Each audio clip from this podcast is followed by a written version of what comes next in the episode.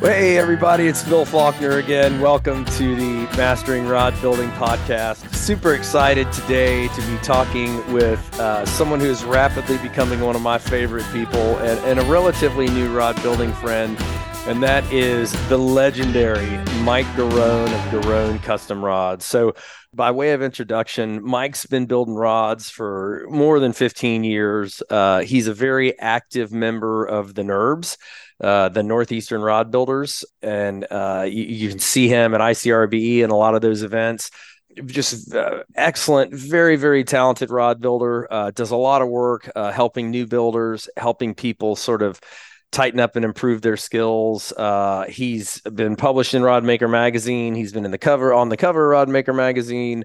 You can hear him featured on the Tide Chasers podcast. He's obviously the owner and the man behind the Garone Custom Rods and Tackle. And he really he can build anything, but specializes in saltwater rods and tends to favor, kind of these active styles of fishing, jigging, topwater, live bait, and just really I would say Mike's focus is he does as good a job as anyone I've ever seen merging the high performance with the highly artistic, right? So, and recently, this is something I'm very excited to talk about. As we sit here recording this right now, we're only a week post ICAST 2023, and Mike had the tremendous honor at ICAST to be recognized by Fuji Japan as a global rod building ambassador under the Fuji brand. This is something that's never happened before for people outside of Japan.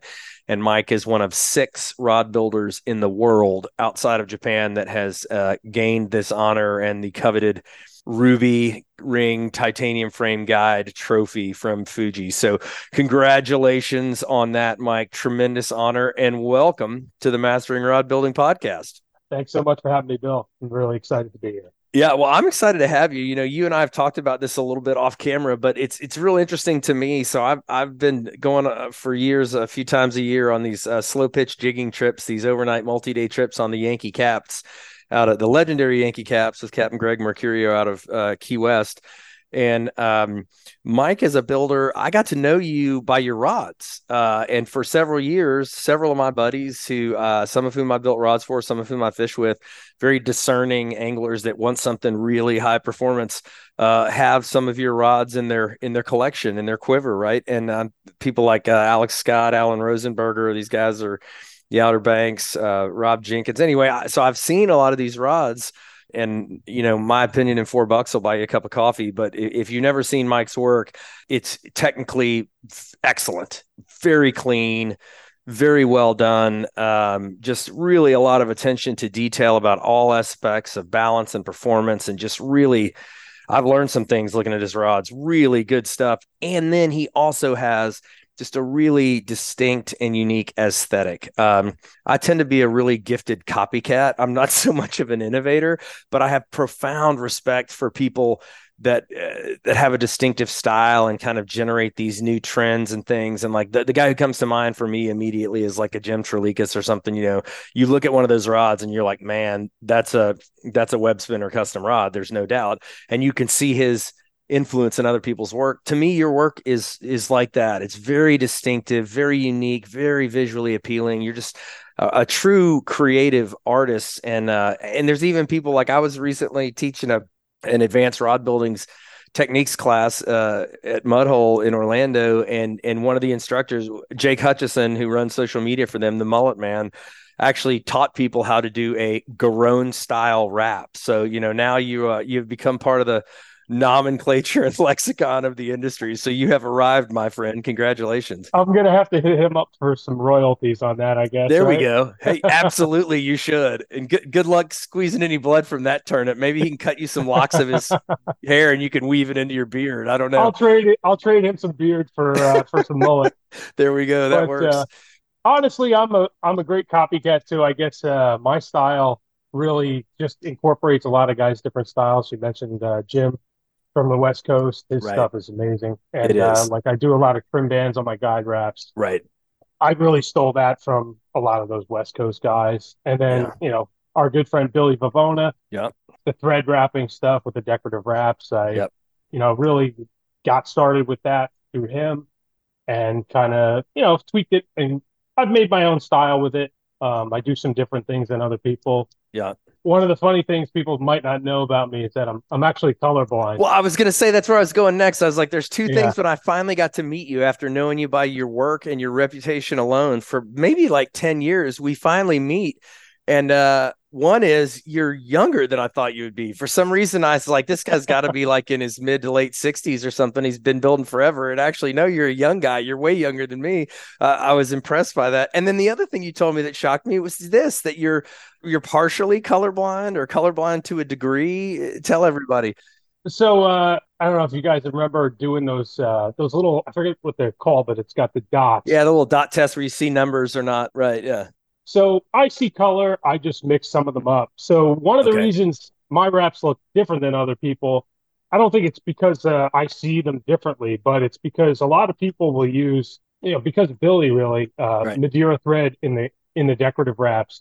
But then because of the silicone in the thread, they're using a Fuji or a Pro wrap or some other sort of rod building thread that doesn't have for the guide wraps. Yeah. And for me, because I mix up blue and purple and some blue and green and different things, I decided to just go, I'm only going to use Fuji thread because if I'm using this spool in the deck wrap, I'm going to use this spool on the guide wraps. And I'm not going to screw it up. So this is a great plan, and everybody should follow it. All of you, if you want to wrap like colors. Mike, go to Fuji Thread exclusively immediately. Boom. Please, and thank you right now. And now we got plenty more colors and more to come. So it's exactly. Wait, don't let that cat out of the bag. I don't know when this one's coming out relative to that thread one, but it's been recorded, so it'll probably beat this one out. But no, that's good. And thank you for you and Billy's help coming up, the NURBS help coming up with the new colors, because that was super helpful. So, you know, it's so interesting. I have another friend, really gifted builder, Jared Taylor, builds in Indiana under JT Rods. Yeah. And he is also colorblind, and his wife, Carly, helps him pick colors. And I had the pleasure of meeting your wife, Amy, at ICAST. And we were talking about this, and she was saying sometimes she'll check you or help you pick colors. So I guess the moral of the story is, if you're a rod builder and you're colorblind, it's okay. You can still be brilliant. You just need to marry really well, and I'll kick your coverage and make sure someone will help you pick colors. Yeah, multiple reasons for that. Yes, absolutely. Yeah. But it's fascinating. I mean, I don't know that we could ever kind of quantify this or understand what's going on, but you clearly have a really good eye, in my opinion, for color and contrast and sort of proportions and shading and things. And so it was just so interesting to find out about the colorblind thing. But so I ask all of my guests, I guess, you know, so you don't escape this. I'm fascinated to know how you got into fishing. So talk to me about that before we get into today's topic, which is the things you need to know about setting up guide trains and generally how an expert who I can vouch does as good a job as anybody I've ever seen setting up guide trains of all different types. That's the topic. But before we get into that, so you have some street cred, you know, and we get to know you a little bit beyond that. You're colorblind and are smart enough to use nothing but Fuji thread, and that the Mullet Man owes you some locks of his flowing mane. How'd you get into fishing? Well, so I'll say this, first and foremost, it's definitely an unlikely story. Yeah. Unlikely and likely that I got into fishing because my father hates fishing. Really? So he grew up around the water. He actually commercially dug lambs in Long Island. When he was in high school and college, paid his way through most of college doing that. So he enjoys the water. But he's especially those older styles of fishing where it was just like sit and wait kind of stuff. Right. He's a very impatient person. He's always got to be doing something. And I did inherit some of that from him, but he could not stand fishing. And his father and brothers all loves fishing. So he was forced to do it. And that, I think, increased his disdain for fishing. But to get to the story of how I caught my first fish and really got hooked, I was 3 years old and grew up in New Jersey, bounced around a little bit, went to a couple other places. We might talk about that a little, but we were in New Jersey. I'm the oldest, and my parents decided to take me, and I think my sister was a newborn, a couple months old. We went to Nantucket for a few days. Okay. And my dad, like I said, grew up around the water. He enjoys boats and the water, just doesn't like fishing. So we're walking around the marine basin. And he's talking to this guy about his, I think it was a Bertram International.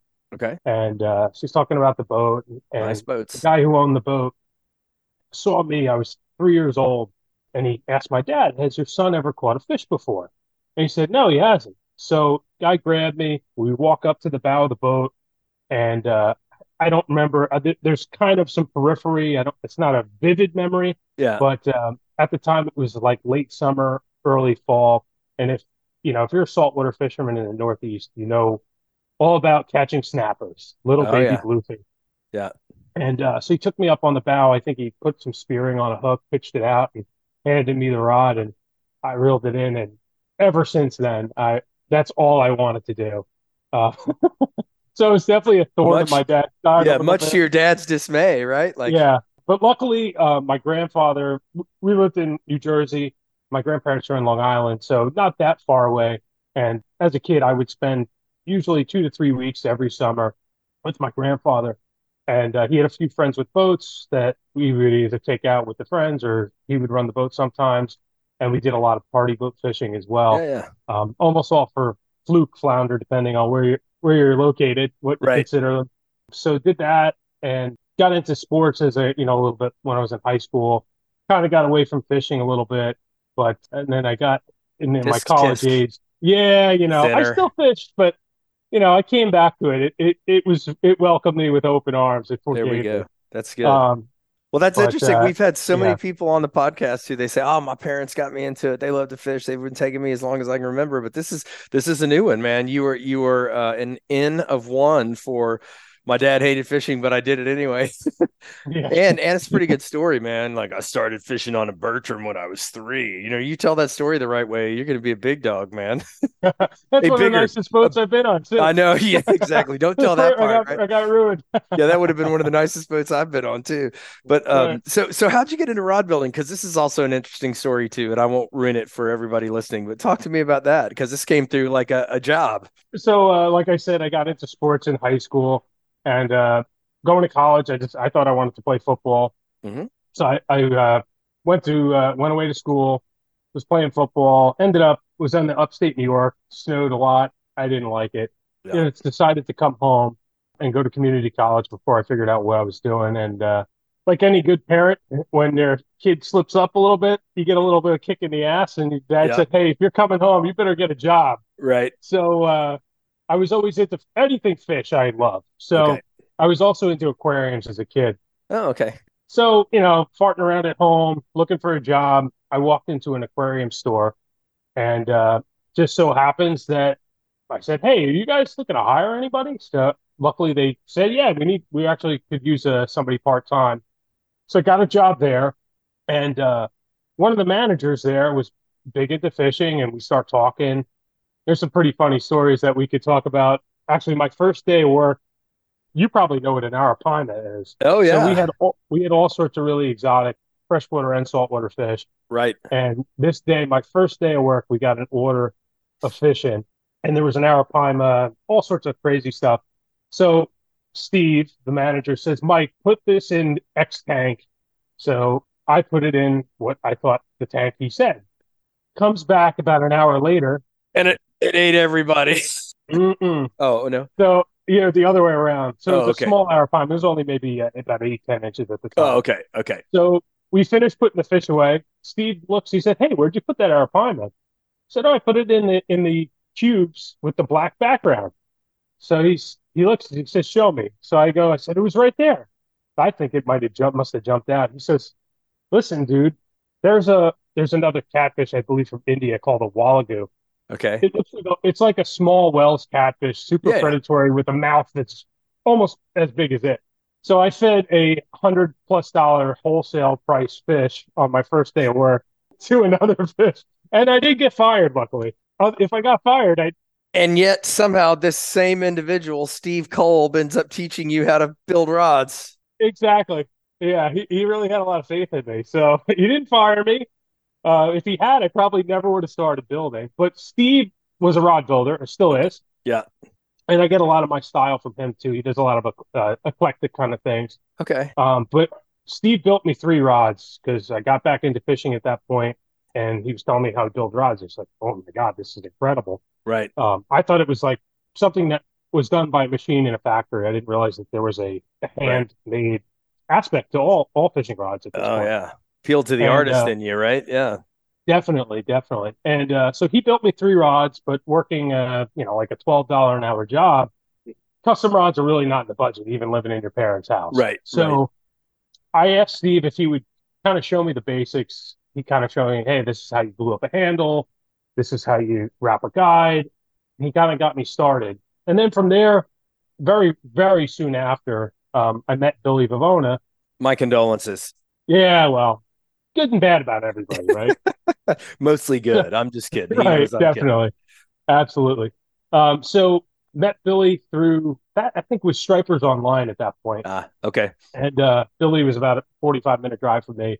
Started buying some blanks from him and got introduced to the closed decorative wraps and all that stuff. And then that also really opened my eyes up. Billy always was kind of he was doing different things with guide layouts, different guides that he was buying from Japan that at the time weren't imported to the States. So that was kind of a big introduction, both artistically and technically, into figuring out pieces of the puzzle with rod building. Yeah. Well, that's awesome. What a great story, man. Thanks for sharing that. So it obviously worked out, and you obviously figured it out, because here we are. And so appreciate you, indulging me and telling me the stories. That's fascinating. So, and I specifically had you on for this particular episode, because like I said, I feel like you do such good work with setting up guide trains, and you're very proficient with guides on top, with spirals, with some of the more difficult configurations, vertical jigging, popping and stick baiting for casting. You've done, of course, a bunch of distance casting, surf type stuff, which is really big in the Northeast. And so it seemed like you have a way of just breaking things down and keeping it simple. So I thought you'd be a great one to have on for this topic. And I get so many questions about guides and guide setup, right? And I guess it's been so long since I got on a website or opened a catalog and saw all these different sizes and all these different colors and all these different materials and all these different frame finishes rated for heavy and medium and light and ultralight and, all these things. It's not so inaccessible and confusing to me anymore, but for a lot of people it is, and it can be very intimidating, right? So, if that's the only thing keeping you from building rods, then these days you have more guide set options than you've ever had. They're very, very good. I know we sell a ton of them through places like the Rod Room and Get Bid and Bingham Enterprises and Mudhole. And so you can always get those, but I think there's always a group of students or people seeking to understand in rod building that want to get past that a little bit and kind of understand the concept of what we're doing here and what is it that makes a guide train right, and what is it that makes a guide train work, and it seems so mysterious, starting with a blank sheet of paper and this complicated catalog to get out of those pages and into a rod that actually works and is better than something you've made before. So I'm just really curious, How do you think about the guide sets and sort of what concepts would you share with us at a high level before I start diving in and asking you some more specific questions about how many guides you use, what size, how you choose materials and things like that? How do you do a great job with this? How do you go about doing it? So this kind of has to do with spinning, spiral, and conventional. I kind of think about it this way: is I want to have the line when the rod is bent. I want it to follow the curve of the blank as closely as possible. Yep. And it doesn't matter, if you're spinning, spiral, conventional, any of those. That's probably the most important thing. Okay.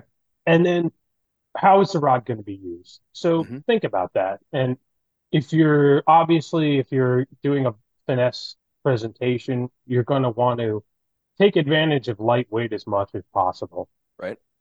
It's not going to matter quite as much if you're chasing blue marlin on 130 class tackle. Right.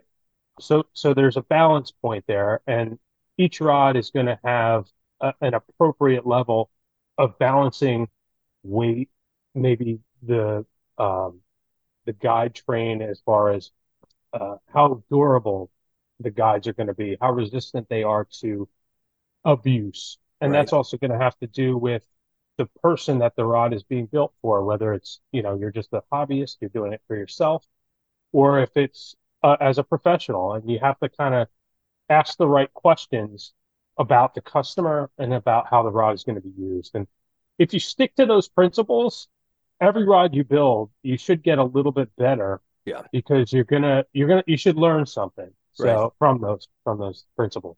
Absolutely. So if we just start at a simple level, that's super helpful. So one of the first questions is, how do I know how many guides I need? Right. So talk to me about how you think about number of guides.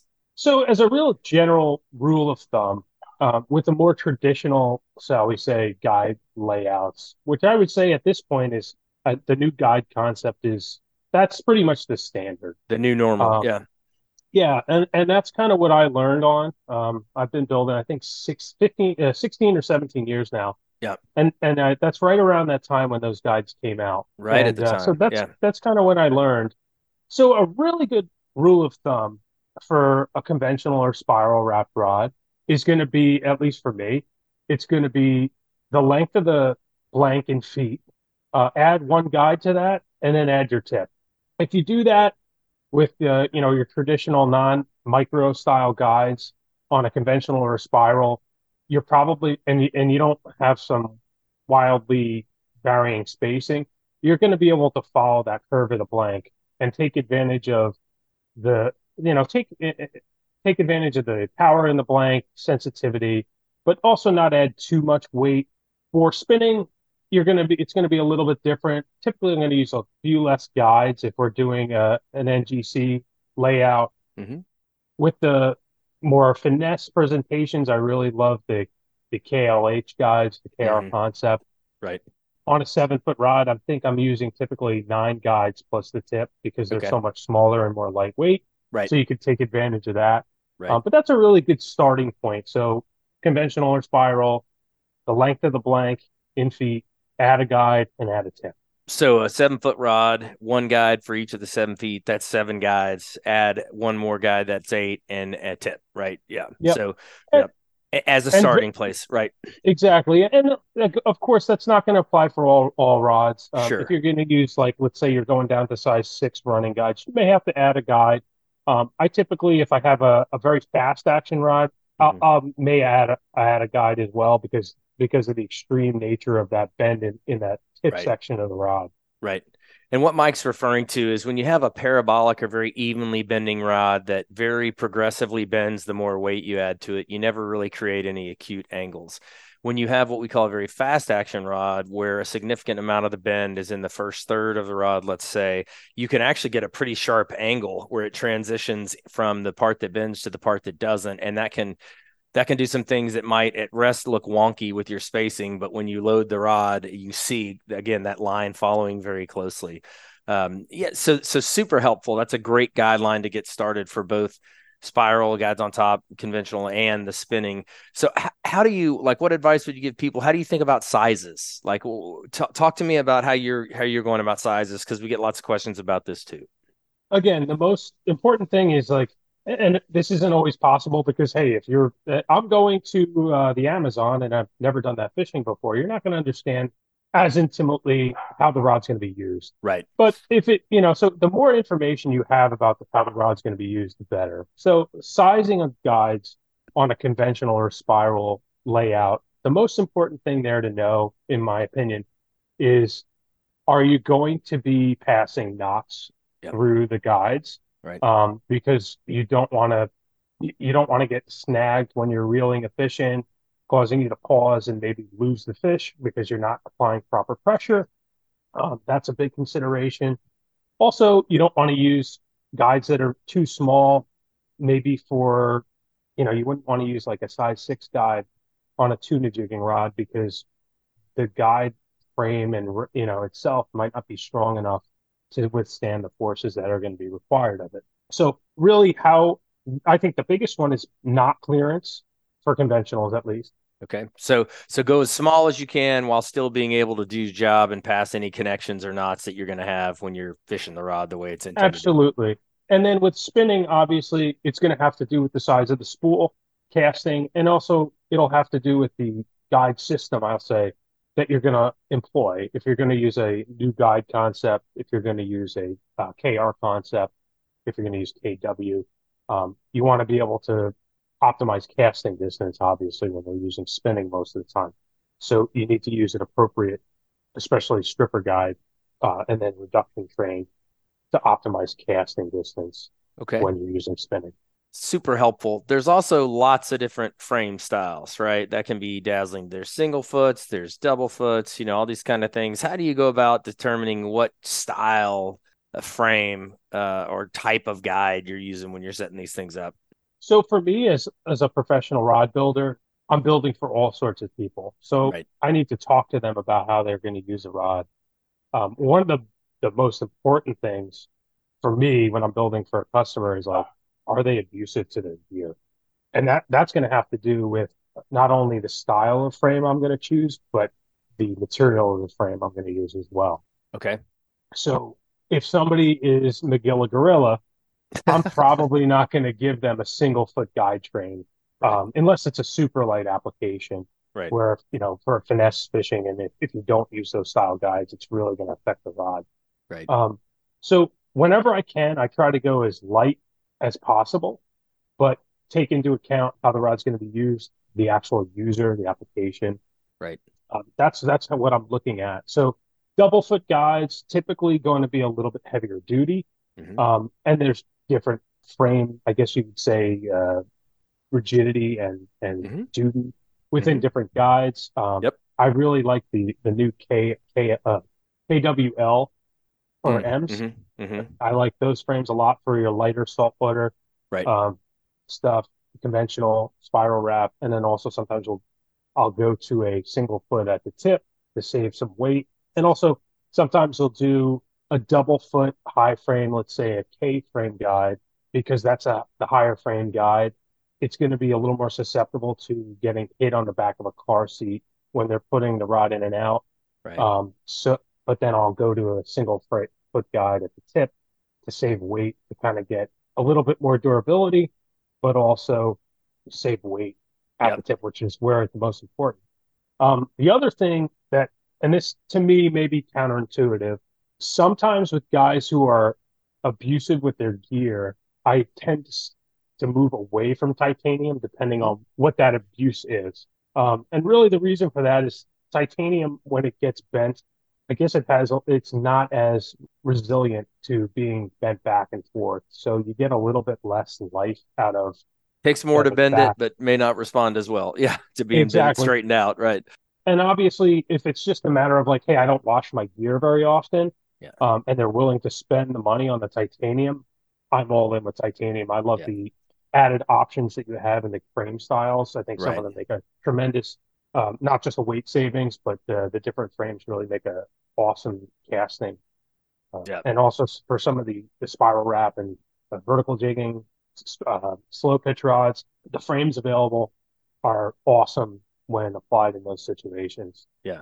And so I think makes a lot of sense to most anglers and probably to most builders. But, you know, if I pick like an extreme example, obviously a rod that's being fished only out of a boat, you know, that never goes in a holder or, you know, gets beat up is very different than some of these northeastern pier and jetty fishermen that are waiting, wearing wetsuits and dry suits and getting pounded on the surf on slippery rocks, right? Like, that rod's going to take a punch, right? Mm-hmm. Someone's going to fall, somebody's going to drop it, somebody's going to get hung up, you know, so you got to take all those things into consideration when you're building the rod. And so pier fishing can be tough.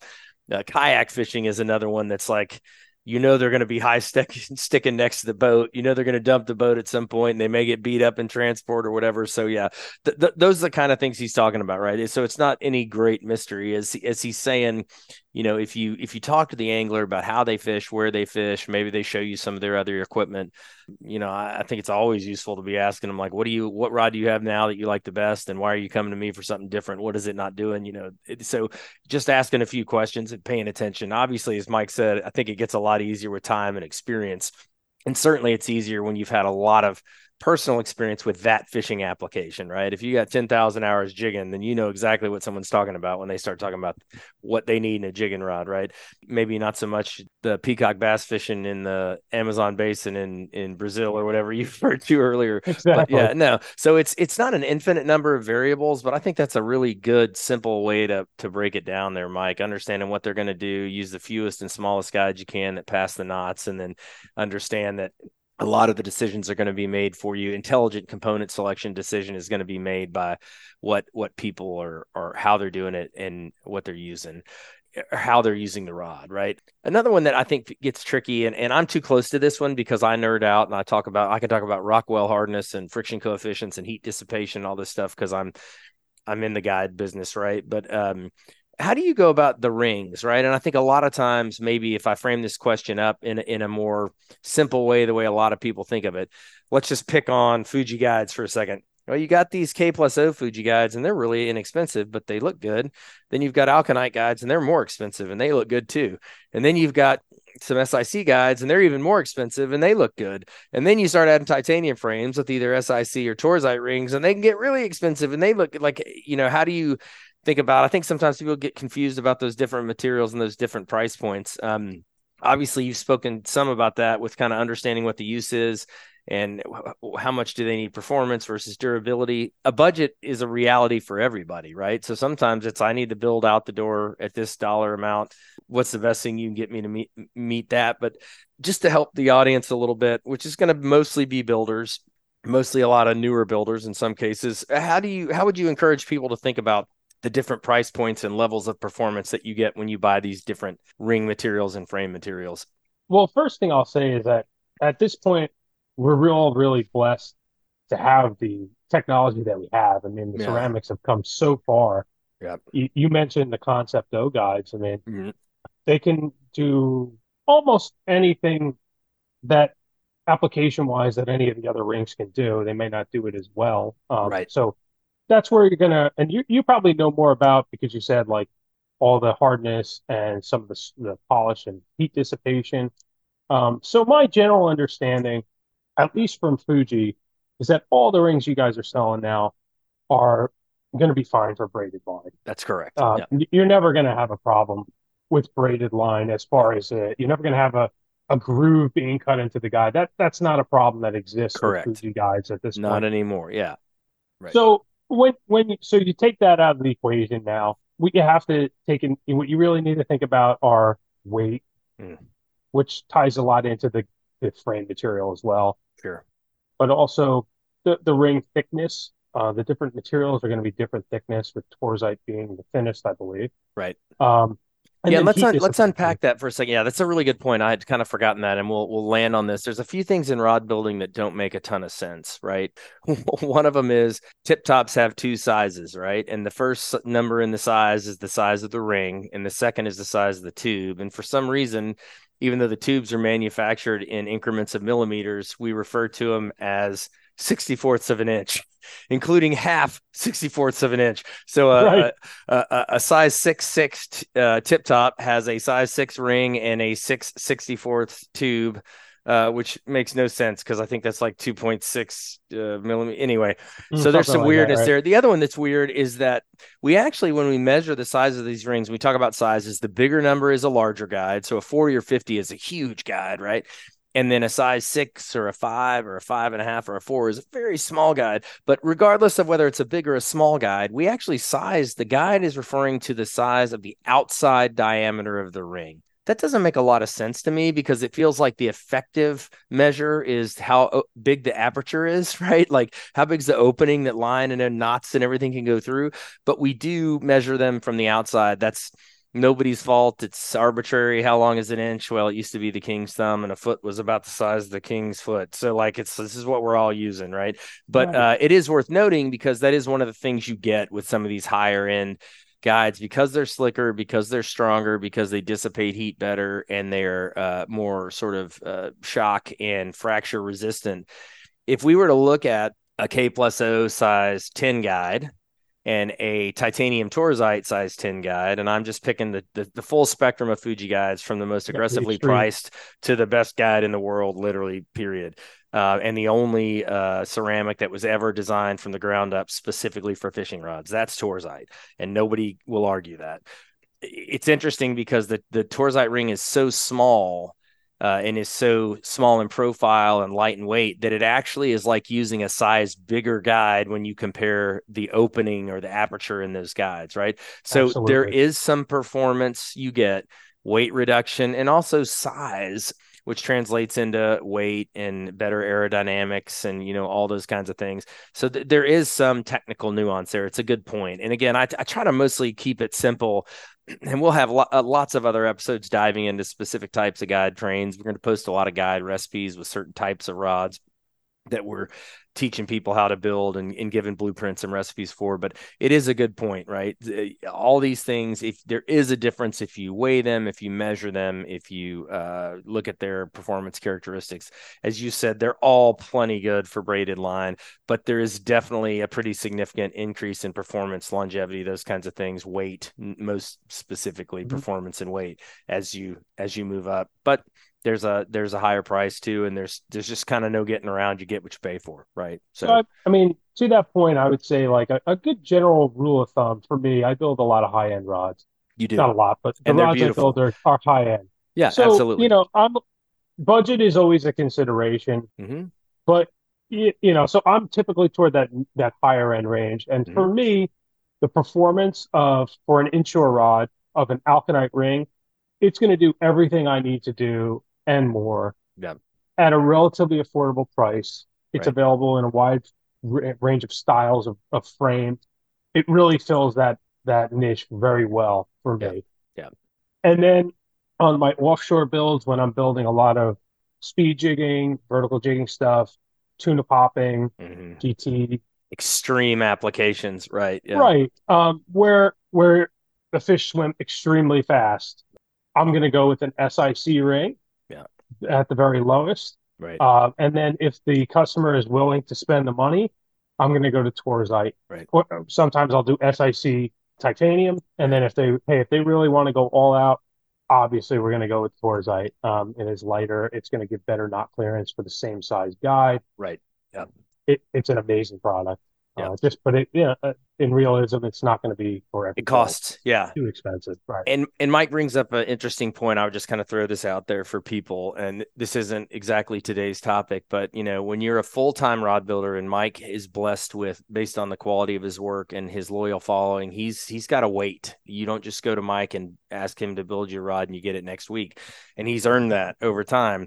But what that means is he's busy, right? And one of the things I think we forget as entry-level rod builders sometimes is if you spin it forward a little bit and you get to where you're as busy as you can be, whether that's as a full-time professional with a shop or whether that's as an individual person who only has a few hours a month to work on rods, it takes you just as much time to build a rod with very inexpensive components that you can only sell at a low price point. It takes you exactly as much time as it does to build a premium rod on a premium blank with the highest end components, right? And so your time almost becomes your rate limiting factor. And so I'm just going to call that out a little bit, that as a very successful professional rod builder, there's a lesson there for all of us that Mike's not really seeking or spending a lot of his time on budget builds because it doesn't make sense, right? And he's making it worth his time, right? And he's earned that reputation, and his work is absolutely immaculate and artistically beautiful, so he can command whatever price he wants.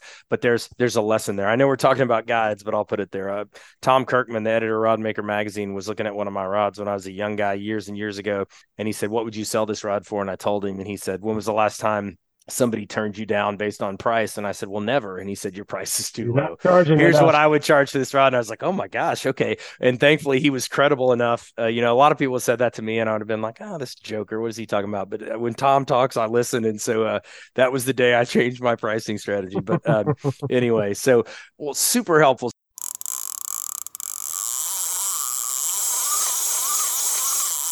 So we talked a little bit about the number of guides. Let's talk about this too, because we throw this around, static deflection, right? And by static deflection, we mean like temporarily affixing the guides to the blank, usually with masking tape, sometimes with rubber bands or dental ligatures or something, and sort of putting the guides we think we want to use in the place we think they need to be.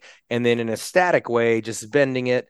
And we can link an article here in the description of the podcast to some pictures and how to set up and static deflect, but that's one way. But then also, how much does like test casting and more dynamic testing of the guide train come into play for you? And again, I think I know the answer because I've seen how well your guide trains are set up, but I just want to ask it and let you, let it come straight from the horse's mouth. So I don't do that as much as I used to because I'm building on a lot of the same blanks. Well, and you figured it out. Same reels. Yeah, so the formula is kind of there. But a couple things I'll say, static deflection is extremely important. There are incorrect ways to do static deflection. Tell me more. So, and this comes from Billy because Billy Vivona again. If a lot guys, I've seen guys do static deflection where they'll run the line through the blank. They, you know, they put the guys where they think they should go. Right. They run the line through the blank. Then they make the mistake of, instead of pulling on the line, they pull on the tip with their hands. And what that does, you wouldn't think it would make the smallest bit of difference. But because the dynamic forces are being applied differently, when you grab it from the tip, you're pulling on the tip. Right. As opposed to when you pull on the line is making contact, and that's where the force is being applied on each guide surface. For sure. And when you do that, you change the action. The blank shows its true action when you pull on it through the line. Right. So you may think you have the proper static deflection when you pull on the tip, but you're actually not. The rod is not going to bend that way when you bend with the guide. So that's an important consideration. Yeah. So I'm a big proponent of static deflection, and you can take some shortcuts if you built a rod before and you're building, it could be a different blank, but maybe it bends very close. You could probably steal the same spacing. And it depends on how much effort you want to put in. Rod building is all about what you want to make of it. If you just want to, like you said before, if you just want to grab a pre-packed guide set and go right off of the formula that's on that for the spacing, especially they're available now. Yeah. A spacing system like the KR concept. Right. I mean, you can almost, as long as you put those numbers in properly on your GPS, you're going to have a rod that's going to cast well, and it doesn't matter if it's very fast or if it's very moderate. With very few exceptions, that blank is going to bend great. Yeah, it's going to be great. But static deflection is very important. Test casting, in my opinion, I don't build a whole lot of surf rods, so I'll say that I'm sure that there's definitely merit to, especially when distance is really an important factor in what you're building. You're going to want to test cast different reels, different pound line on the same reel. It's going to act differently. Sure. Fluoro versus mono versus braid. Right. Oh, yeah. I mean, shock leader. Right. Yeah. Huge. You know, those are very important things. Right. And again, that all goes also into your guide selection, size, frame style, all that. Right. I really am a big believer. Just get that line with a spinning reel, at least. Get that line choked down as quickly as you can within reason. Right. And then if you do that, you're going to eliminate a lot of oscillation, drag through the guide rings, and the oscillation of the blank up and down. So you're just going to, once that you cast, that tip is going to go down and up and then straight. Yep. And that, as long as your stripper guide isn't way out of whack, it's going to really help with casting. And sometimes, you know, too, building, you might have let's say I got a guy who's going to go to the Seychelles for GTs. Okay. And I build them a 7'6" popping rod. I want to go. You want to go? I want to go. Me too. I go with him? Yeah. Yeah. We'll go there, and then we'll go to Oman and a few other places. Perfect. Maldives. Let's go. Yeah. We'll do the whole gamut. We'll do the Pacific Rim. There we go. Yeah. But, sometimes the guy is going to use, maybe he's got a 14,000 Stella, and he's got an 18,000 Saltiga, or maybe he's even got the same size but different manufacturers. The spools are going to be a little different. Sleeve's different, yeah, right. So the line may come off the spool a little bit different. So you also have to take it. Yeah, you might be able to tweak it if you know that's the only reel the guy's going to use, the only line he's going to use. But sometimes you don't, or somebody, hey, we're going to upgrade. So you got to kind of find like a happy medium sometimes. Right. That's going to work for that general application. And typically, the faster you can choke that line down within reason, the better the rod's going to cast overall. And it's going to save weight, make it easier to fish as well. Yeah, absolutely. And so, like, just again, share, if you don't mind sharing kind of with us your process. And again, I ask because I feel like you do it so well. So we talked how you figure out about how many you need or a starting place. You adjust from there. We've talked about sizes and styles. We talked a little bit how you decide based on the application and the budget, which frames materials and ring styles and materials you're going to have and everything else. So let's say you're setting up a rod and you've got the guide trained. How do you know when you're done? Like, what's the process, the inspection process you go through in that part of the build? So you're like, all right, these guides are right. I'm going to wrapping. Okay, so like I said, a lot of times I don't do that now because I have the formula. Because you built 100 of them, right? But, yeah. But let's say it's a completely new blank, and maybe it's an application that I'm not 100% familiar with or how the guy's going to use it. So I'm going to start from scratch. So first thing I'm going to do is, all right, knots, no knots. Let's say we're going to build a spiral wrap rod. Knots or no knots? And if so, how heavy are the knots? You know, is he fishing? Obviously, if he's fishing a 30-pound fluorocarbon leader, it's very, very different knot than if he's fishing, 130-pound top shot. Right. So we're going to have to take into account the diameter of the knot. Are knots being cast? How heavy is the leader? How big is the knot going to be? And from there, I can decide what's the appropriate guide frame. Is it going to be a single foot KT to KB to RV? Or am I going to do something more of an MN frame? So we're going to pick that based upon the knot clearance needed, and how heavy duty the rod is, really. Right. Yeah. We're going to I'm going to bend the rod, have a point of reference from building other rods. A good point, if you've never done it before and you don't have a chart maybe, is look at a similarly built factory rod. Mm-hmm. Sometimes they're going to have less guides than I would put on. Sure. From an optimal standpoint. Right. So maybe buy an extra one or two. Again, we talked about that length of the blank, plus one guide, plus a tip. That's usually, if you do that, you're going to have enough guides. You may want to buy one extra. Usually not too expensive. It's good to have in case something happens where you're going to need it. Absolutely. And then I'll get a static deflect from there. So I'm going to tape my guides on. Make sure you have adequate tape because you're going to you don't want to just barely bend the blank. You want to load that rod up like it would be when you're fishing it. So you're going to need to have adequate amount of tape so your guides don't pop off when you're bending the rod. Once you're there, bend the rod and make sure you don't have any severe angles. It comes in handy sometimes if you don't have somebody with you to take a picture. If you have like a stand for your camera, set it on a timer, flex the rod, take a photo, you can review it, and then you can tweak your guides back or forth. Maybe you need to add a guide. Maybe you can get away with one less. That's, I think, the best way to do it, is really that the trial and error. And once you get there, you should be good to go. Excellent. Interesting. You make it sound so simple, right?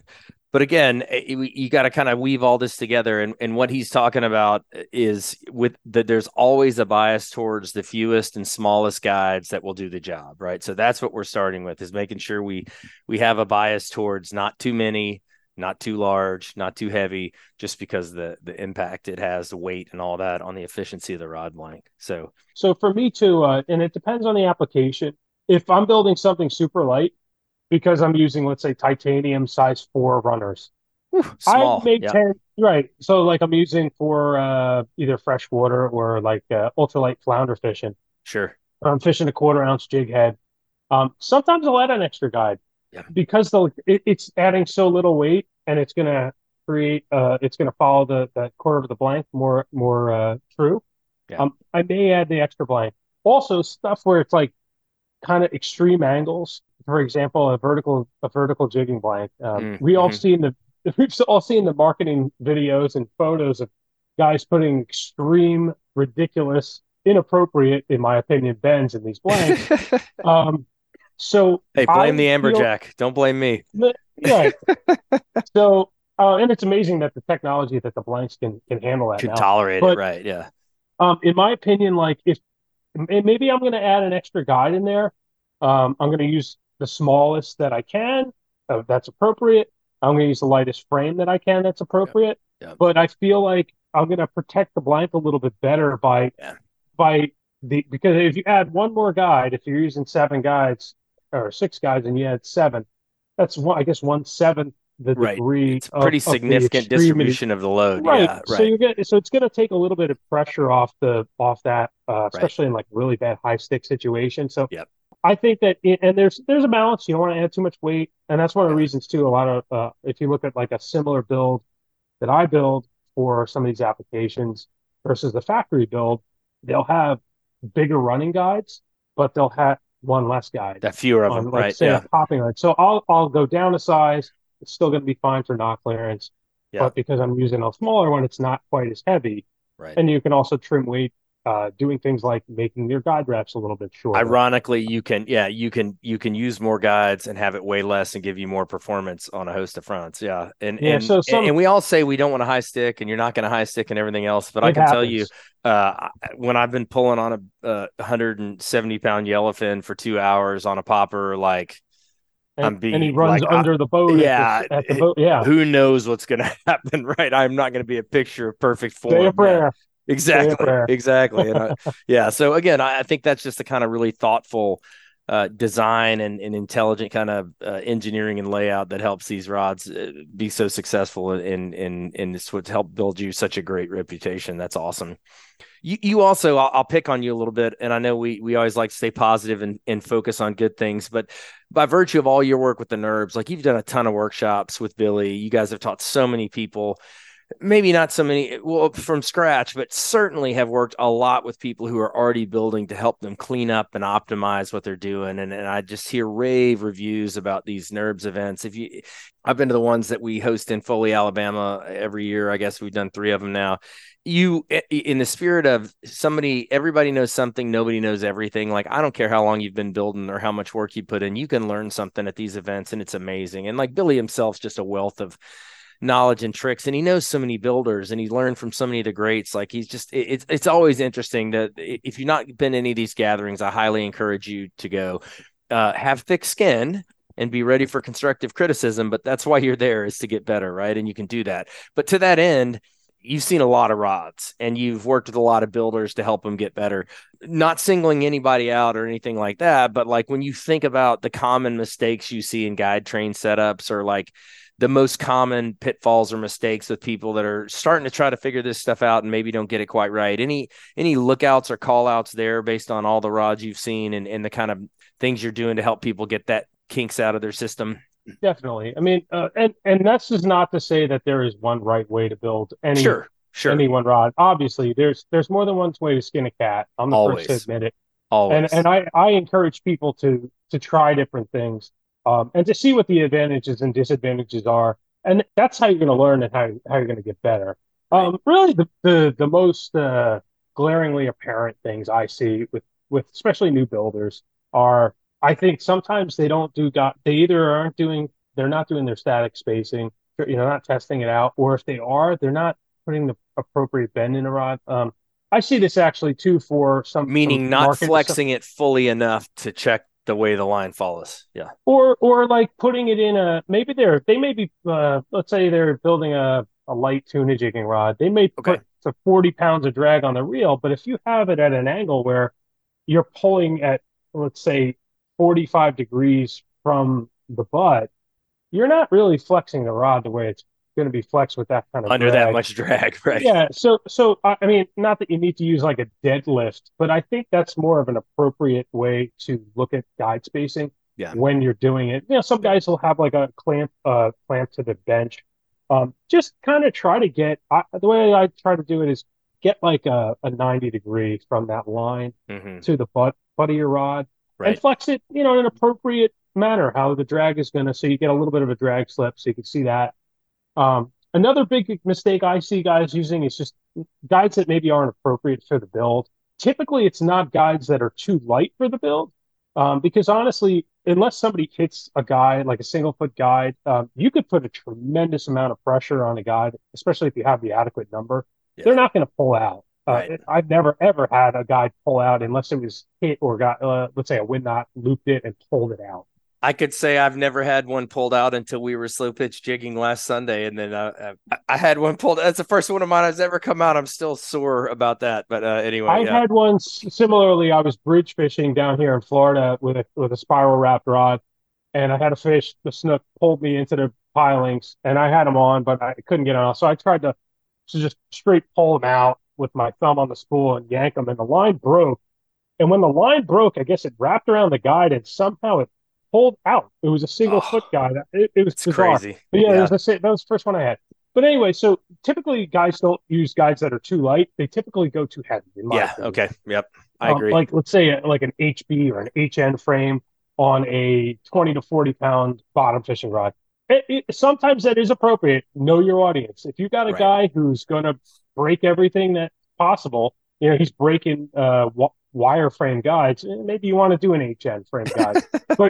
but for the average person, that's going to add weight. It's stiffer than it needs to be for that kind of black action blank. So typically I see a lot of guys, I see a mistake where they put guides that are just heavier than they need. They're overdoing it. Yeah. And also within, not necessarily the guides themselves, but when they wrap the guides, I see a lot of guys that maybe they don't realize that, like, the more thread you have on that guide, the more epoxy you're going to use and the heavier it's going to be. And the more it's going to be amplified when you put that out to the tip. Right. So yeah, try to, you want to be artistic with it. Great. I do a ton of trim on my guides, but I do try to keep them as short as possible within reason. Right. And then don't put a ton of finish on, just coat those threads. And again, use an appropriate guide. You don't need the heaviest guide available for a moderate rod, duty rod. And again, this is all about weight, right? It's all about reducing weight so you enhance the performance of the rod. Yeah. Mm-hmm. Awesome. Well, that is some really, really good advice. So, man, Mike, I just fascinating listening to you talk about this. I'm taking a couple of notes. I'm learning something as we go here, and I love that. It's fascinating stuff. And again, you do beautiful work. Congratulations on your Global Rod Building Ambassador Award. That's awesome. And because I know we've mentioned him a couple of times and I didn't compliment him. Billy Vivona is going to be mad at me. Billy is also one of these 6 people around the globe outside of Japan who received that award. So we love you, Billy, and we're recognizing you. Don't get upset. We do love him. Right? That's right. So, hey, man, thank you so much. I can guarantee you that we will have you back again to cover some more topics. And I really look forward to those conversations. So thanks so much for the time. If you want to learn more about Mike, you can just Google Garone Custom Rods. He has my absolute endorsement as one of the few builders. I would actually pay him to build me a rod just so I could put it in the museum collection and say I had one. He does beautiful work. And again, Mike, just such a pleasure to have you on. Thank you so much for your time. Thanks, Bill. You're too kind. I really appreciate being on. Yeah. For once, I'm telling the truth. It's so it's great. Thanks for your time. We'll talk soon. All right. All right, Bill. Thanks. Take care. All right. Well, that's it for this week's edition of the Mastering Rod Building Podcast. Thanks so much for listening, and remember to like and subscribe wherever you download your podcast content. We'll see you next week.